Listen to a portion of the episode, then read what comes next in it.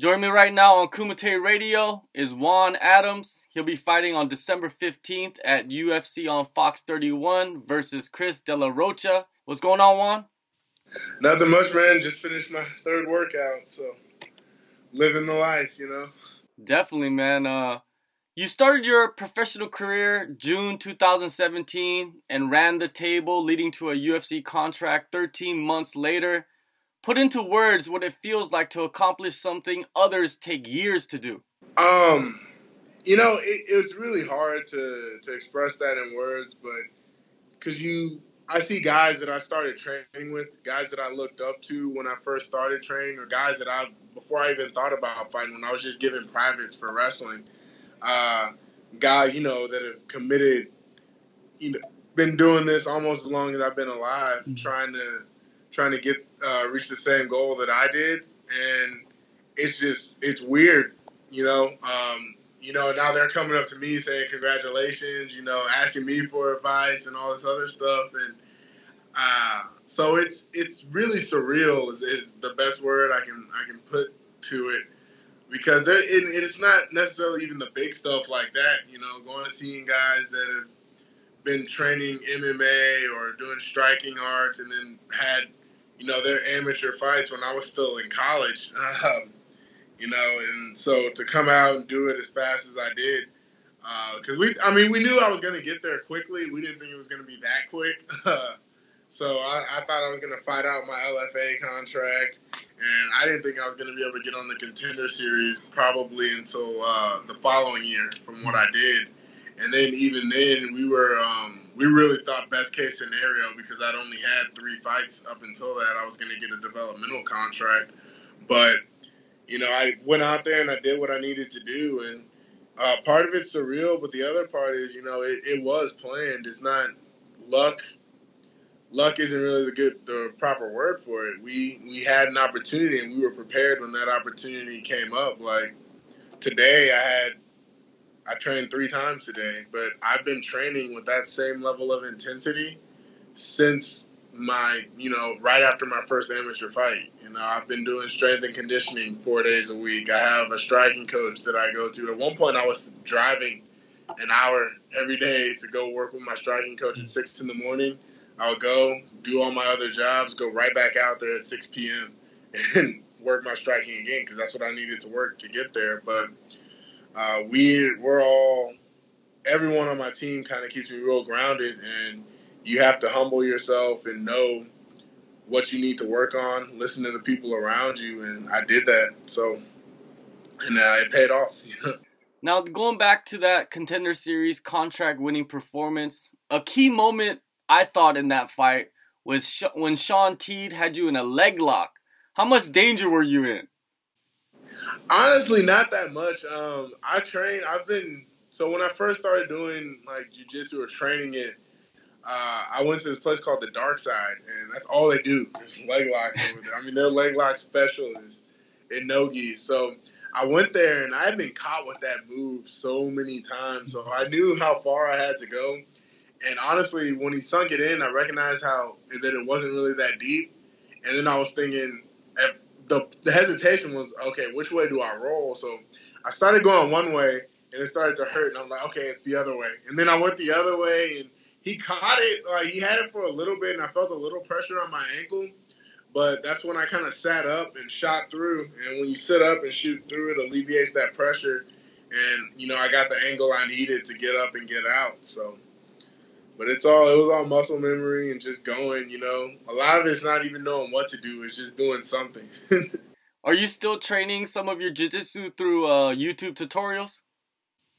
yeah, I do a lot of my jujitsu through uh, YouTube tutorials. I, I do go once a week to a legit like jujitsu class, but the rest of it, uh, I mean, I coach high school wrestling. A lot of it is I adapt my wrestling. I look at different submissions common to MMA, and you know, I'm in the heavyweight division. Aside from your very polished grapplers, which I think there's two or three of them, mm.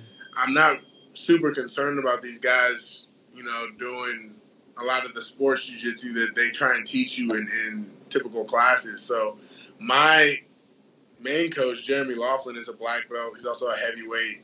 So I train that kind of jujitsu. It's more catch wrestling than jujitsu, but I do watch a lot, a lot of YouTube on there, so I always know what's out there. And if I see somebody doing something weird, I, I can recognize it. You have been gaining a lot of momentum over the last year on top of attention from the public, and you seem to embrace it with a grain of salt. Who keeps you level headed the most in your small circle?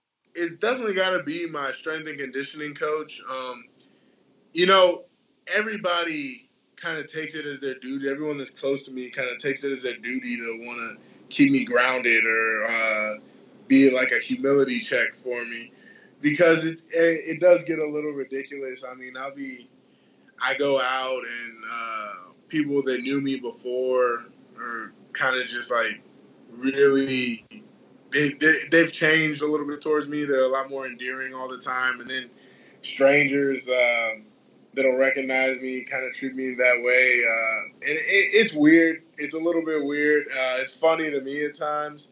Uh, my girlfriend, you know, definitely makes fun of me a lot, keeps me grounded. So that uh, there's that. But you know, you still have the same problems, uh, and they, they, just get amplified. So that, you just take it with a grain of salt. Smile, keep moving. You know, you have your bad days. Everyone has them. You just keep going. Most heavyweights they float under the 265 pound limit, but you cut weight to make the limit. Yeah. Do you consider yeah. yourself a true heavyweight compared to the guys fighting at 225? Oh, definitely. Um, you know, and every anything can be a true heavyweight. You know, some guys walk around at 250, some guys walk around at 220. It doesn't really matter, but I'm just a different type of athlete. Uh, you know, I do cut down to 285. Uh, out of camp, you know, when I'm before I get in fight camp, I'm usually around 305. Uh, after this last fight, I got up to 305, and I was at, I believe, 20, 21% body fat at, at 305. And we don't, my trainer was pissed. You know, he put me on another really strict diet and cut out my drinking, which is very near and dear to my heart. So um, right now, I'm, I'm, walking around at, uh, I was 283 this morning, and then uh, after my workouts, obviously I drank a lot of water, so I was up to about 289 after you know a gallon of water. So it's um, but you know I'd rather be that way than hydrated and then just dehydrate the last part out than you know dehydrate 30 pounds out. So it's a very each fight camp is a very strict process. It's you know eight to ten weeks of very strict dieting, calorie restriction, carb cycling, everything. Yeah, it seems like you're doing it in a very professional way. Of course, nobody likes cutting weight. With all of this talk about adding, you know, a 165 pound weight class to the UFC, would you be really interested in having a super heavyweight division added? Yeah, man, that would be great. Um, because that means I can fight more often. You know, the only thing holding me back from fighting every month is that weight cut. You know, I can't. My natural natural body weight, like if I'm working out consistently, is, is 285. Like if I'm working out hard, like I am now, two or three times a day, super intense sessions, six days a week, uh, and then on my off diet, off day, just doing a, a light three mile run or something. I'm gonna fluctuate. I'm gonna walk around fluctuating between 282 and 288. Now, if I'm working out two or three times a week, then I'm gonna walk around at about 290, 295. And if I'm just partying, then I'm walking around at 305. So uh, now we have to be able to. I'm gonna have to keep working out, you know, year round to stay in that 285 to 290 range, so I can take a short notice fight. Um, and as long as I have two weeks notice, um, and from 290, I can I can make that. Yeah, the UFC heavyweight division. I think any heavyweight division, two fights, three fights could change your life. You saw it with, right. you know, a few fighters in the UFC recently. Do you see yourself changing your life in a three fight, two fight span? Um, def- I, I, do see that happening for me, uh, from a monetary standpoint, at least. Honestly, um, being in the UFC hasn't really changed changed my life a whole lot. It's it's a goal that I've accomplished. It's changed my standing and my status uh, of people in this community, but most guys off the street don't they don't recognize me as a celebrity. Uh, even if I do win two, three fights, get some highlight reel knockouts, it it might change that. Um, but the most thing I see it as you know just securing a way of life, securing a certain quality of life, and then it would enable me to you know do other things and help other people the way that I was helped to get here. I think with the new ESPN deal going into effect next year and you have a couple yeah. fights on ESPN and you get on Sports Center, I think your life could change quickly. Oh yeah, that too. I mean, one thing I will say is uh, the girls, man. It's been it's been crazy. Um, luckily, I didn't capitalize as much as I could have. Since I, I met my girlfriend like a, a, couple months after my fight, or a month or two after my fight. So that was. Uh, but before that, uh, it was it was definitely wild. Yeah, uh, I saw that you conducted a survey on Twitter over the summer, and the people asked for Chris De La Rocha for your promotional debut. Was the UFC creeping on your social media? How did this matchup manifest? Um, it's actually really funny. Uh, people kept asking me, "When are you gonna fight? When are you gonna fight?" And I was getting annoyed by it. So I tagged. Uh, I kept tagging Mick Maynard in my stuff because I'm in the UFC now, and he lives in Houston. So uh, I would just tag him every now and then and just mess with him. And finally, I think the boiling point was people kept asking me for like three weeks straight, and I was like, you know what? Just go bug Dana, go spam Dana, Mick, and the UFC, and maybe it'll happen. And and Mick messaged me. He was like, I do not respond to social media requests for fights. So then I had my manager message him, and, and my manager texted him, called him. We made a few calls, and a few days later, uh, Chris De La Rocha popped up. So we had we had said that name a couple times. I said, you know, what about this guy? Because it got to a point where I was just like tagging every heavyweight, like, hey, I'll fight him, I'll fight him, I'll fight him. I don't care, you know. so um, luckily, you know, we threw a name out there once we had Mick's attention, and um, and went from there. What are your thoughts on De La Rocha's skill set? I mean, uh, you know, you have to respect his skill set to a certain degree. He is in the UFC. Um, I just think everywhere he's at, I'm better. Uh, you know, and that's all there really is to it. I, I don't want to disrespect him too much, you know, but it's just the fact of the matter is, you know, I'm I'm undefeated and he's not, and you know, I land more strikes per minute. I absorb fewer strikes per minute. I have, you know, I get more takedowns. I, have never been taken down. Uh, I've never been put on my back, on my butt, or on my hip or anything. So, so uh, I just think every area that he claims to be good at, I'm better. How would you describe your fighting style?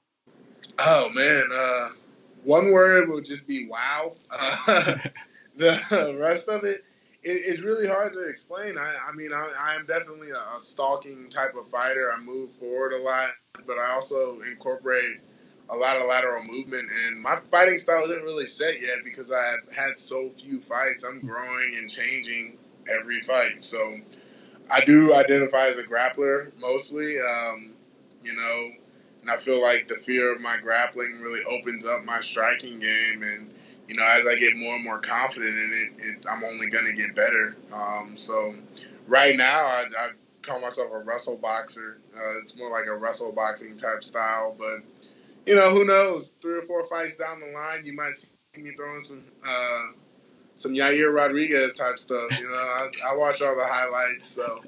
Uh, you know, you're you're still young, and you say you mentioned earlier you train three times a day, so you're always upgrading your your your computer, right? Your mind, you know, your body.